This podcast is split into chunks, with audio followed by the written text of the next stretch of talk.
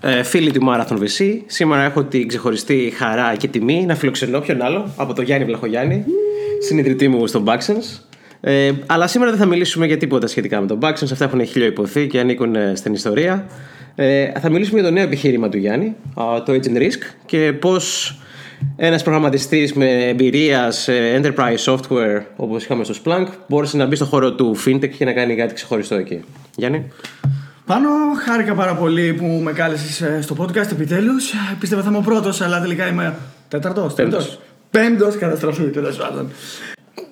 Γιατί μπήκε σε αυτό το χώρο, Λοιπόν, το FinTech, Financial Technology, είναι πάρα πολύ ενδιαφέρον. Κυρίως γιατί ο υπόλοιπο, ο ανταγωνισμός, ο υπόλοιπος κόσμος που προσπαθεί να παίξει και να μπει σε αυτό το χώρο είναι ψηλοάμπαλος. Τι εννοώ; Ο κόσμος του finance γενικά είναι πάρα πολύ δύσκολος. Έχει πάρα πολλά regulations, πρέπει να πάρεις licenses, licenses ή όπως το βλέπω εγώ με τα δικά μου μάτια είναι πάρα πολύ βαρετός. Γιατί αντί να γράφεις κώδικα και να δημιουργείς, να φτιάχνεις νέα πράγματα, να αγγίζεις τις ψυχές και τα πορτοφόλια χιλιάδων ατόμων, καταλήγεις να παλεύεις με το ε, δεν έκανες disclose αυτό και τι έκανες. Είναι super βαρετό για κάποιον που θέλει να δημιουργεί. Ακριβώς για αυτό το λόγο, όπως ξέρεις και εσύ καλά και μάθαμε από την Backsense, τα, οι μεγαλύτερες επιτυχίες ή μάλλον οι μεγαλύτερες πιθανότητες να κάνεις κάτι που θα πιάσει είναι να πας σε ένα πάρα πολύ βαρετό τομέα. Εκεί που όλα τα υπόλοιπα uh, geeks που θέλουν να δημιουργήσουν και να φτιάξουν το επόμενο social network ή mobile app ή θα βαρεθούν ή θα έχουν ένα πάρα πολύ μεγάλο, μεγάλο barrier to entry λόγω κυρίως legal και compliance και δεν θα μπουν ποτέ. Γιατί κατά ψέματα όλοι προτιμάμε να γράφουμε χιλιάδες γραμμές κώδικα αντί να λύνουμε τα δύσκολα προβλήματα που έχει μια επιχείρηση, ειδικά όταν να ξεκινήσει. Έτσι λοιπόν αποφάσισα να μπω στο, στο finance γιατί είναι ένας τομέας που ε, τα μαθηματικά είναι αυτά που κυβερνούν τα πάντα. Επίσης είναι ένας τομέας όπου ο κόσμος αλλά και οι ήδη υπάρχουσες εταιρείες δεν καταλαβαίνουν ότι τα πάντα είναι μαθηματικά. Πιστεύουν ότι είναι μόνο sales ή ότι είναι μόνο intuition ή χρόνια εμπειρίας, όπου κάτι που κάνει αυτόν τον τομέα πάρα πολύ δυνατό για τη Rapt. Και το πιο βασικό είναι ένας τομέας όπου είναι πραγματικά πάρα πολύ εύκολο να κάνεις scale αν έχεις μεγάλο engineering background. Άρα με το πουλήσει το πρόβλημα του, το μεγάλο barrier to entry που είναι το legal και compliance έχεις ένα τεράστιο, μια τεράστια κοιλάδα από πιθανότητες ε, για να κάνεις automate, να κάνεις maximize, να κάνεις attack competitors που δεν έχουν αυτό το technical background και γενικά είναι πάρα, πάρα πολύ ωραίο. Μου αρέσει γενικά να αλλάζω τομείς και είναι πάρα πολύ ενδιαφέρον ότι ένας τομέας όπως το finance δεν έχει γίνει καθόλου disrupt, δεν το έχει ακουμπήσει ακόμα κανείς. Ωραία, ανέφερες πολλές φορές το compliance ε, Θες να μας πεις τι ακριβώς είναι αυτό το compliance, Δηλαδή, υπάρχουν κάποιες υποπτικέ αρχές σε κάθε χώρα, οι οποίες βάζουν τους κανόνες στο σύστημα, γιατί ε, όταν μιλάμε για καταθέσεις ή επενδύσεις, είναι πολύ λεπτό το θέμα. Δεν μπορεί οποιοδήποτε να μπει και να διεκδικεί τα λεφτά του πορτοφολιού μου ή των αποταμιεύσεων μου, γιατί μπορεί να τα χάσει. Mm. Ε, άρχι, ή μπορεί να με πουλανίσει στο να μπω σε κάποιες επενδύσεις, οι οποίες μπορεί να είναι super risky και να πάνε στο μηδέν. Φυσικά, πάντα υπάρχουν και επιλογές ότι θέλω να κάνω επενδύσεις που πάνε στο μηδέν. Οπότε για πες μας λίγο, τι, τι ακριβώς είναι αυτό που κάνετε και αν δεν κάνω λάθος έχετε πάρει και το πράσινο φως από τον αντίστοιχη Επιτροπή Κεφαλαίου το λεγόμενο SEC, ο οποίος είναι λίγο σκληρός. Ε, τι είναι αυτό που πρέπει να κάνει μια εταιρεία fintech για να πάρει ε, το πράσινο φως από την αντίστοιχη Επιτροπή Κεφαλαίου Ναι, όπως είπες λοιπόν πάρα πολύ σωστά, το regulatory κομμάτι είναι εξαιρετικά δύσκολος when it comes to financial services και μάλιστα λένε ότι στην Αμερική είναι ακόμη πιο δύσκολο και από το medical. Γιατί, ξέρεις, Αμερική, λεφτά, επενδύσεις, πιο σημαντικό από απλά την υγεία ενός ανθρώπου. Άρα, ναι, είναι πάρα πολύ σκληρή. Για να φτιάξεις λοιπόν μια finance εταιρεία εδώ στην Αμερική, πρέπει να σε κάνει approve, να σε κάνει regulate ε, ο οργανισμός που λέγεται SEC, η Επιτροπή Κεφαλαίου Αγορά. Για να γίνεις λοιπόν approved σαν advisor, πρέπει να έχεις και license advisor. Κάτι το οποίο ήταν το μεγαλύτερο πρόβλημα για εμάς, γιατί όπως καταλαβαίνεις δεν έχουμε financial background. Άρα αναγκάστηκα να διαβάσω α, και να περάσω τις εξετάσεις του SEC ώστε να γίνω financial advisor. Αυτό ονομάζεται Series 65 που έχει εξετάσεις, διαβάσματα, τεστ δεξιά-αριστερά, αλλά μόλις είσαι advisor είσαι regulated ε, από αυτή την αρχή. Άρα εσύ σαν CEO έχεις πάρει αυτή την πιστοποίηση; Ναι, ναι, ναι. Ε, χρειάζεται να πάρει και η εταιρεία ή πρέπει στην ουσία οι executives εταιρείας να είναι επιστοποιημένοι advisors. Οι advisors, ο οποίος παίρνει απόφαση και όποιο έχει πάνω από 20% της εταιρείας, πρέπει αναγκαστικά να είναι regulated από το SEC. Ε, η εταιρεία μετά, α, εφόσον έχει ένα advisor, ε, μπορεί χρησιμοποιώντας το FINRA και το SEC, είναι και αυτή regulated, πληρώνει και αυτή κάποια extra, extra fees και είναι υποχρεωμένοι, και αυτό είναι το μεγάλο, το μεγάλο δύσκολο, είναι υποχρεωμένοι όσοι είναι advisors, ο CEO και, και το board, να κάνουν disclose τα πάντα. Οτιδήποτε transactions κάνουν, οτιδήποτε trades κάνουν σε όλο τον Και σε κόσμο. προσωπική- Σε προσωπικό, ειδικά σε προσωπικό. Δηλαδή τώρα εσύ στέλνεις στη Φίνρα όλα στι κινήσεις σου; Στέλνω στον compliance officer μας που είναι η Ράνια, α, στέλνω οτιδήποτε κινήσεις και οτιδήποτε trades παίρνω ε, και μπορεί αν θέλει να μην τα κάνει approve. Δηλαδή, αν δει ότι για κάποια, κάποια στιγμή εγώ πάω πάω να κάνω ένα trade το οποίο είναι ενάντια των πελατών της agent risk, ε, η Ράνια μπορεί να πει αυτό το trade δεν είναι approved και για λόγους καταλαβαίνεις, ε, άρα δεν μπορείς να το εκτελέσεις. Α, πριν τις κάνεις. Πριν τις κάνω. Πριν τις κάνω και όταν τις κάνω φυσικά παίρνει τα broker statements, δηλαδή ότι πραγματικά έγιναν και όχι άλλα τσίπα και άλλα έκανα. Άρα έχεις κάποιον εσωτερικό στην εταιρεία που λέγεται compliance officer, ο οποίος μπορεί να δράει και να δίνει των δικών σου συμφερόντων, των προσωπικών. Έτσι. Εννοείται, εννοείται. Ε, η εταιρεία λοιπόν, έχοντας αυτό το compliance officer, ε, τσεκάρει μέχρι και τα social media μας, LinkedIn, Twitter, τα οποία κάνουμε disclose που κάνουμε post και υπάρχει ένα, άλλο- ένα άλλο άτομο μέσα στην εταιρεία που γίνεται supervised από το compliance officer που τσεκάρει κατά πόσο εγώ δεν λέω βλακίες στον κόσμο για να φέρω πελάτες στην agency. Δηλαδή δεν επιτρέπεται εγώ να γράφω στο Twitter μου Αχ, άλλη μια μέρα που έβγαλα δισεκατομμύρια με την agent risk. Και να λένε ο κόσμος: Πω, πω, Γιάννης βγάζει δισεκατομμύρια. Για να πάω να γραφτώ κι εγώ στην agent risk. Αυτό λοιπόν δεν γίνεται. Είναι, έχεις fines πάρα πολύ μεγάλα από το SEC. Πρώτα προς σε προσωπικό επίπεδο και μετά η εταιρεία η οποία δεν έκανε το regulation και το supervision. Κάποια άλλα παραδείγματα τα οποία δεν θα ήταν ποτέ προφανή σε κάποιον που είναι στον χώρο. δηλαδή, υποθέτω πρέπει να πάρετε κάποια security attestations. Ε, θα πρέπει να φυλάτε κάποια ας πούμε, πρακτικά ή audit logs Α, μπράβο, σε ναι, cold ναι. storage. Ή... Ναι, highlight. Λοιπόν, η- το, το SEC είχε μια οδηγία όπου έπρεπε τα πάντα να τα είχε σε δύο σημεία και ε, δύο σημεία ηλεκτρονικά και ένα σημείο, ηλεκτρο, ε, και ένα σημείο φυσικό. Το οποίο παλιότερα οι εταιρείες πηγαίνανε και βγάζανε, εκτυπώνανε email, trading statements κτλ. Και, τα βάζανε σε μια θηρίδα. Κατάλαβες τώρα. Πήγαινε σαν ένα κομπάρσος με ένα USB και έβαζε αυτό το USB μέσα σε μια θηρίδα. Γιατί δεν θα, δεν καταστρέφεις δάση για να κάνεις copy-paste, για να εκτυπώνεις εδώ πέρα πράγματα.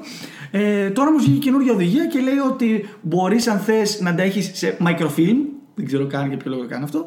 Ή να τα έχεις σε ένα cloud provider με την προπόθεση ότι αυτός είναι πάνω από τρία regions α, distributed. α, έχει μάλλον τρία regions Uh, α, secured your, uh-huh. your data ε, και ότι δεν μπορούν να χαθούν. Δηλαδή, αν χαθούν, φταίει εσύ Ναι, ναι. αυτή, αυτή τη στιγμή. Άρα εσύ το βάζεις στο S3, ας πούμε. και- Εμείς έχουμε το cold storage της Google που το, cold κάνει storage, replicate αυτόματα σε, σε πολλά regions. Ωραία, άρα τώρα για να καταλάβουμε γιατί ας πούμε, το, το Robo Advisor, το FinTech είναι. Ας πούμε, γιατί συμβαίνει τώρα. Ε, είχαμε πολύ καιρό ας πούμε, ας πούμε, όλο το innovation που είχε γίνει στο social, ας πούμε, εντάξει, γιατί μιλάμε για καταναλωτές, ε, όπου είχες καλύτερα UIs, γρήγορες υπηρεσίες, ωραία features, γιατί ήταν ένα περιβάλλον permissionless. Ξεκίνησες εσύ να φτιάξεις τη νέα social εφαρμογή για να βρεις που θα πας για καφέ και δεν ρώταγε κανένα για τίποτα. Έφτιαχνες ό,τι ήθελες. Ε, οπότε όλοι ήθελαν να κάνουν δημιουργικά πράγματα, πηγαίναν σε ένα τέτοιο ας πούμε permissionless περιβάλλον. Ε, ενώ το να πάνε να εφαρμόσουν την ίδια τεχνικές, την ίδια ας πούμε, ε, επιδίωξη για δημιουργικότητα ήταν αδύνατο σχεδόν στον έναν κόσμο στο fintech, καθώς κάποιος που ήθελε να ξεκινήσει πρέπει να περάσει όλο αυτό το βουνό ας πούμε, του regulation. Ε, και αυτό που έγινε τώρα είναι ότι μιας και έχει γίνει λίγο πιο. Ε, είναι λίγο πιο crowded ο άλλος χώρος, έχει αρχίσει ένα overflow αυτών των δημιουργικών ανθρώπων και να πηγαίνουν π.χ. και στο fintech, όπου είναι ξεκάθαρο το πώς βγάζεις χρήματα, υπάρχουν πάρα πολλά λεφτά και κάποιοι να θέλουν να πάρουν, ε, ε, όχι, όχι δεν θα έλεγα το ρίσκο, αλλά την, ε, η- η- την, ευ- την ευθύνη να κάνουν όλο αυτό το regulation και αφού το πάρουν μετά να εφαρμόσουν όλες τις δημιουργικές μεθόδους, όλα τα νέα features στο, στο user experience, στην τεχνητή νοημοσύνη και να το φέρουν πλέον σε αυτό το χώρο. Φυσικά πάντα με την.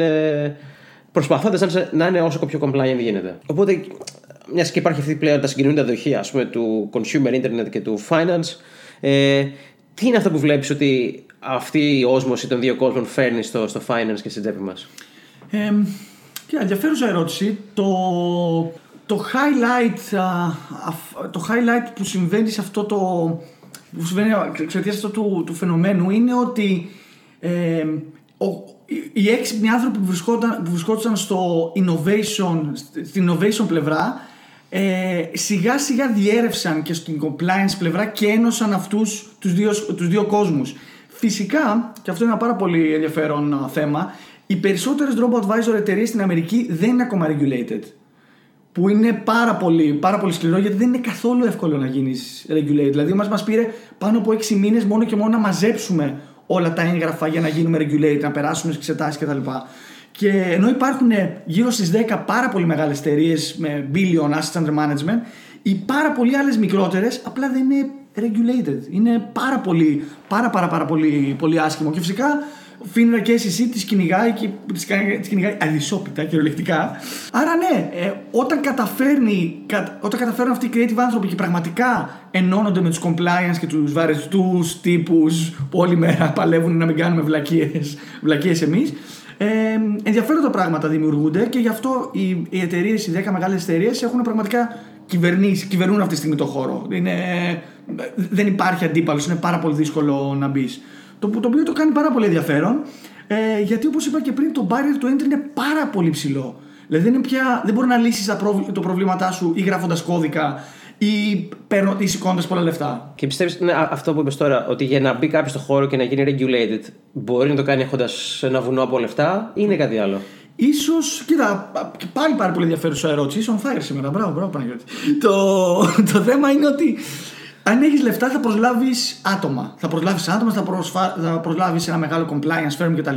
Το θέμα είναι αυτό το compliance firm δεν καταλαβαίνει τι προσπαθεί να κάνεις το automate. Είναι τελείως old school. Δηλαδή θα τους λες εσύ, παιδιά, δεν χρειάζεται εγώ να εκτυπώνω. Υπάρχει για το Gmail, υπάρχει API, θα το παίρνω, τα βάζω αυτόματα εγώ παντού κτλ. Φτιάχνω. Δεν χρειάζονται.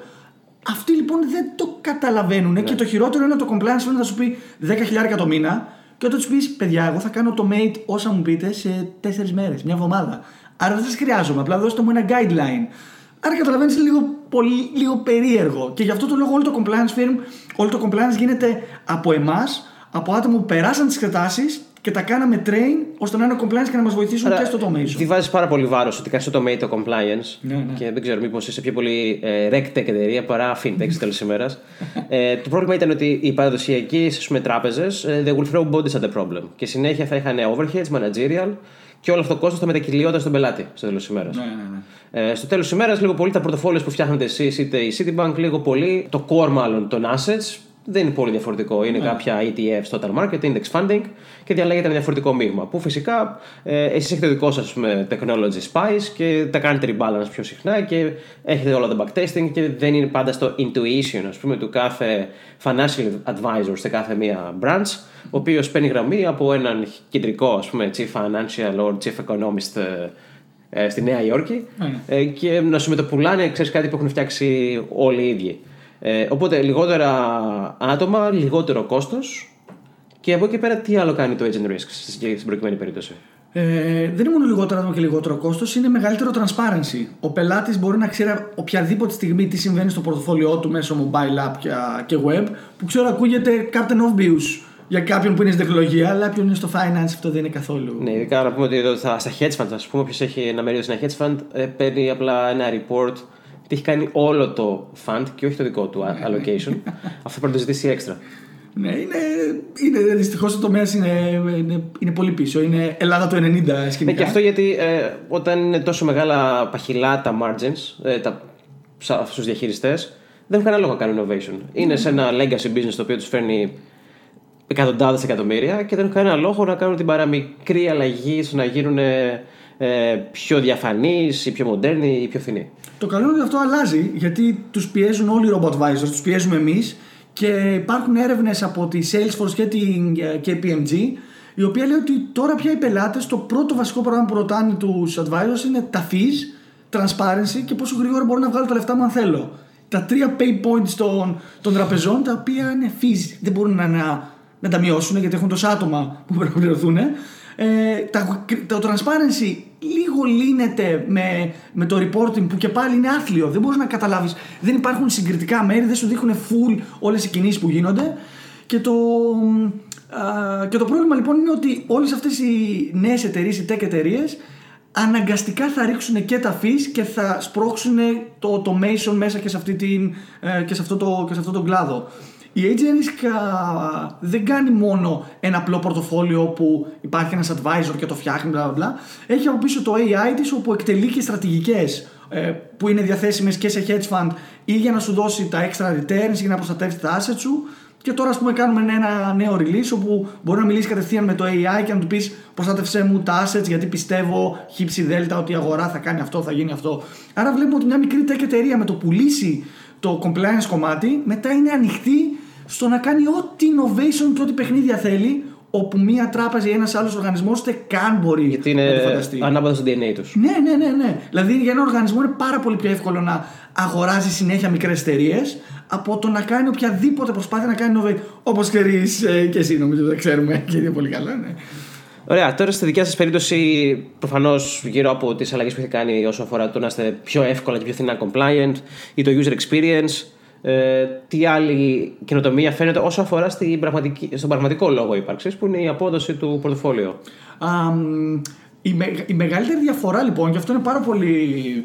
Uh, Μας πήρε πάρα πολύ καιρό να, το, να, να βρούμε το market fit ακριβώς αυτό το κομμάτι, είναι ότι ουσιαστικά ο πελάτης, αν και ενδιαφέρεται για τα returns, αυτό που τον ενδιαφέρει πιο πολύ είναι το να τον καταλαβαίνεις καλύτερα. Δηλαδή να καταλάβεις ακριβώς ποιο είναι το risk appetite, ποιο είναι το risk profile του πελάτη. Γιατί Μπορεί να έχεις, να σου γυρίσω ένα 20% για παράδειγμα return, αν την επόμενη χρονιά όμως το 20 γίνει απότομα ένα 10% ή ένα 7% εσύ θα τρομοκρατηθείς. Άρα το πάρα πολύ βασικό είναι εμείς να φτιάχνουμε πορτοφόλιος με το τέλειο, με όσο πιο καλύτερο risk profile μπορούμε για τον πελάτη. Που γι' αυτό έχουμε το AI, το οποίο κάνουμε train, φτιάχνει 4 profiles, έχει ολόκληρη τέτοια ιστορία. Άρα σε εμάς η προτεραιότητα είναι να φτιάξουμε ένα πορτοφόλιο όσο πιο diversified γίνεται, ώστε να μην ε, κάνει βουτιές με την παραμικρότερη αλλαγή που συμβαίνει στο, στον πλανήτη. Και μετά να βάλουμε, να κάνουμε identify όσο καλύτερα μπορούμε το risk profile, ώστε να μπορεί η μηχανή να αντιδρά σε market changes ακριβώς όπως αντιδρούσε ο πελάτης. Όσο πιο κοντά το κάνουμε αυτό, τόσο πιο άνετα νιώθει ο πελάτης. Οι περισσότερες εταιρείες και οι robo-advisors α, είναι σαν να πετάς ένα αεροπλάνο. Και όταν μάθαινα να πετάω αεροπλάνο μου είχε πει ο, ο εκπαιδευτής μου ότι το πιο δύσκολο πράγμα να πετάς δεν είναι ούτε ο απογείωσης ούτε προσγείωσης. Είναι όταν έχεις συνεπιβάτη. Γιατί ο συνεπιβάτης είναι ένας random άνθρωπος, δεν καταλαβαίνει εδώ πέρα τι γίνεται και μπορεί να τρομοκρατηθεί. Και αυτό που συμβαίνει είναι ότι όταν πετάς λοιπόν σε ένα μικρό αεροπλάνο, το χειρότερο που μπορείς να κάνεις είναι να χρησιμοποιήσεις jargon, δηλαδή να αρχίσεις να του λες ε, ναι, ναι, ναι, εδώ πέρα είναι τα flaps, είναι στα 10 μοίρες και τα λοιπά και μην ανησυχείς ή να του πεις ε, θα φτάσουμε σε δύο ώρες χωρίς να του δώσεις κανένα hint γιατί πρόκειται να συμβεί ότι ξέρεις κάτι θα πετάξουμε πάνω από το βουνό. Συνήθως το, πα- πάνω από τα βουνά έχει λίγο, α, λίγο αέρα μπορεί να κουνηθούμε λίγο αλλά μην φοβάσαι κτλ. Αυτό λοιπόν που κάνουν οι robot advisors και οι financial advisors είναι στα πάνω κάτω στο πορτοφόλιο σου λένε μην ανησυχείς long term όλα είναι καλά. Θα φτάσουμε στη Νέα Υόρκη ακόμα και αν έχει πάνω κάτω για 10 ώρες. Αυτό που κάνουμε εμείς είναι ότι του δίνουμε ένα πλάνο από την αρχή και ενδιάμεσα του λέμε: Ξέρεις κάτι, η αγορά έπεσε εκεί, μη φοβάσαι, έχουμε εκείνη τη στρατηγική. Αν ξανανεβεί, θα κάνουμε αυτό. Και αυτό γίνεται συνέχεια. Και μπορούμε να το κάνουμε scale, γιατί είναι αλγοριθμικά από πίσω. Δεν είναι ένας άνθρωπος που, παίρνει, Ναι, ναι. που παίρνει τηλέφωνο. Ενώ στον πρωτοσιακό advisor, ε, ο πολύ καλός advisor θα πρέπει να είναι σε επικοινωνία μαζί σου, να σε βγάζει για dinners κλπ. Κάτι που δεν κάνει scale, οπότε θα Και θα δεν το κάνεις φάσει και- κόστος. Και το, και το χειρότερο είναι αυτό, ίσως να, κάνει- να γίνεται μόνο σε όσους έχουν accounts, ξέρω εγώ, 5 εκατομμύρια. Ναι. Δηλαδή, αν έχεις τώρα 50.000 σε ένα λογαριασμό, δεν θα πάει ο advisor να σε βγάλω Προφανώς, έξω ναι. ή να σε πάρει τηλέφωνο. Και το άλλο είναι ότι δεν έχεις αυτό το συνεχόμενο feedback και αυτό που κάνουν παραδοσιακά οι financial οργανισμοί είναι να χρησιμοποιούν όσο πιο πολύπλοκο jargon υπάρχει. πάρα πολύ. Έτσι ώστε να δικαιολογούν την ύπαρξή τους γιατί σου λέει: Κοίταξε, είσαι χαζό και δεν καταλαβαίνεις τα πράγματα. Ακριβώς, ακριβώς, ναι. Ε, φάει εδώ CDS, swaps, ναι, ε, ναι, ναι. διάφορα. Τα interest δύσκολα rates πράγματα. ανέβηκαν, τα interest rates ναι, ανέβηκαν. ναι, θα σου πει για για το Libor γιατί άλλαξε κλπ. Οπότε θα πεις: OK, εγώ μάλλον δεν καταλαβαίνω αυτόν τον κόσμο. Ε, θα σε πληρώνω σε ένα 2,5% fee τον χρόνο Ναι, για να με το διαχειρίζεσαι. Έτσι ακριβώς, έτσι ακριβώς. Το, το οποίο φυσικά και ε, είναι και ο λόγος που ξεκινήσαμε την Agent Risk, ε, γιατί όταν είχαμε πάει ε, εμείς στους advisors, ήρθαμε ακριβώς μπροστά με αυτό το πρόβλημα. Μας λέγανε πράγματα τα οποία δεν έβγαζαν νόημα. Δηλαδή, όταν κάνεις research σαν data geek, έβλεπες ότι μα δεν ισχύουν αυτά τα πράγματα. Δεν, Πώς μπορείς να προβλέψεις τι θα γίνει στο μέλλον; Αν μπορεί να προβλέψεις τι θα γίνει στο μέλλον, θα είσαι ένα hedge fund, θα βγάλει εκατομμύρια, δεν θα είσαι σε μια τράπεζα να δίνεις advice στο Βλαχογιάννη προφανώς. Ε, άρα είπαμε: OK, μαθηματικά υπάρχουν άνθρωποι που πήραν Νόμπελ για αυτά τα πράγματα, παίρνουμε, παίρνουμε τις θεωρίες της, τους κάνουμε αλγοριθμικά. Let's go for it. Ήταν πάρα πολύ ωραία. Άρα, αν θες το για να κλείσουμε κιόλας, τι είναι αυτό που σας κάνει innovative; Αυτό μας κάνει innovative είναι ότι έχουμε τα περισσότερα λεφτά. Ε, αλλά μας κάνει innovative στο ότι φέρνουμε το tech spirit και το brutal dedication που έχουμε ε, μέσα στο κομμάτι του, του finance. Ότι δεν θα προσπαθήσουμε ποτέ να κάνουμε κάτι επειδή έτσι πιστεύουμε, θα το κάνουμε, θα είναι όλα και είναι όλα data driven και ο στόχος μας είναι ο πελάτης να νιώθει πάντα άνετα με τις αποφάσεις του. Αυτό είναι το πιο βασικό. Δηλαδή, για μένα το μέλλον είναι ότι το AI, το AI μας είναι full ανοιχτό πια στους πελάτες και έχουν τον καλύτερο advisor που μπορούμε, μπορεί η τεχνολογία να προσφέρει ε, στο κινητό τους 24-7. Αυτό είναι. Άρα χρησιμοποιείτε σχεδόν, δεν κάνετε innovate όσο αφορά π.χ. το τι πρέπει να το compliance, ποιο πρέπει να το, το, πορτοφόλιο. Υπάρχουν αρκετές θεωρίες έξω από τα αφήσει πορτοφόλιο. Και αυτό φαίνεται είναι το quantitative όσον αφορά στην επιλογή των assets που θα πρέπει να κάνετε manage.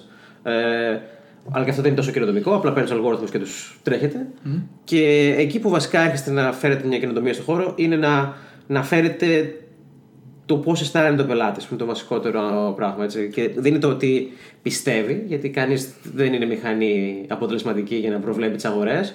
Αλλά όλοι έχουν κάποια συναισθήματα για το πώς πιστεύουν ότι θα αντιδράσουν, είναι ο πλούτο τους, είναι οι αποταμιεύσεις τους.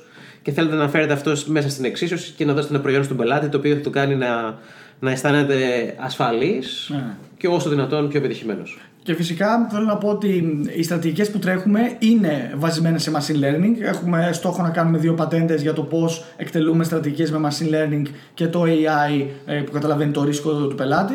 Και τα πορτοφόλια όπως είπες φτιάχνονται quantitative μέσα από μια σειρά εξισώσεων και processes και pipelines ώστε να δώσουμε τα πιο φτηνά high, high liquidity προϊόντα στο πελατολόγιο. Γιατί ποια είναι η διαφορά μεταξύ ευρωπαϊκού και αμερικάνικου fintech περιβάλλοντος; Το θέμα είναι το regulation πάλι. Στην Αμερική το regulation είναι πιο εύκολο όταν πρόκειται για εταιρείες τουλάχιστον που είναι στον crypto, χώρο. Το SEC ε, πριν μερικές μέρες καταδίκασε δύο εταιρείες, αλλά γενικά προσπαθεί, είναι, είναι από απόσταση, ακουμπάει τις εταιρείες με, με, ένα ξύλο από μακριά. Δεν, δεν θέλει να, να μπει ακριβώς να λύσει αυτό το πρόβλημα αυτή τη στιγμή.